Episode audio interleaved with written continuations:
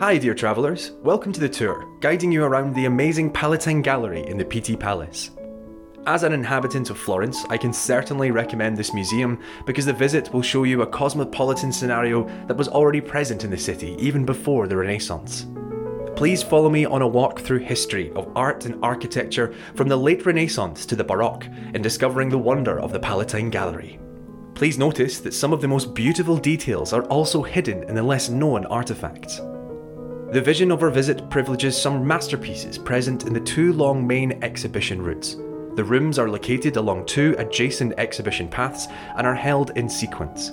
Our tour leaves the rooms of the two other separate right wings in the background, accessible from the Castagnoli room and from the corridor with columns.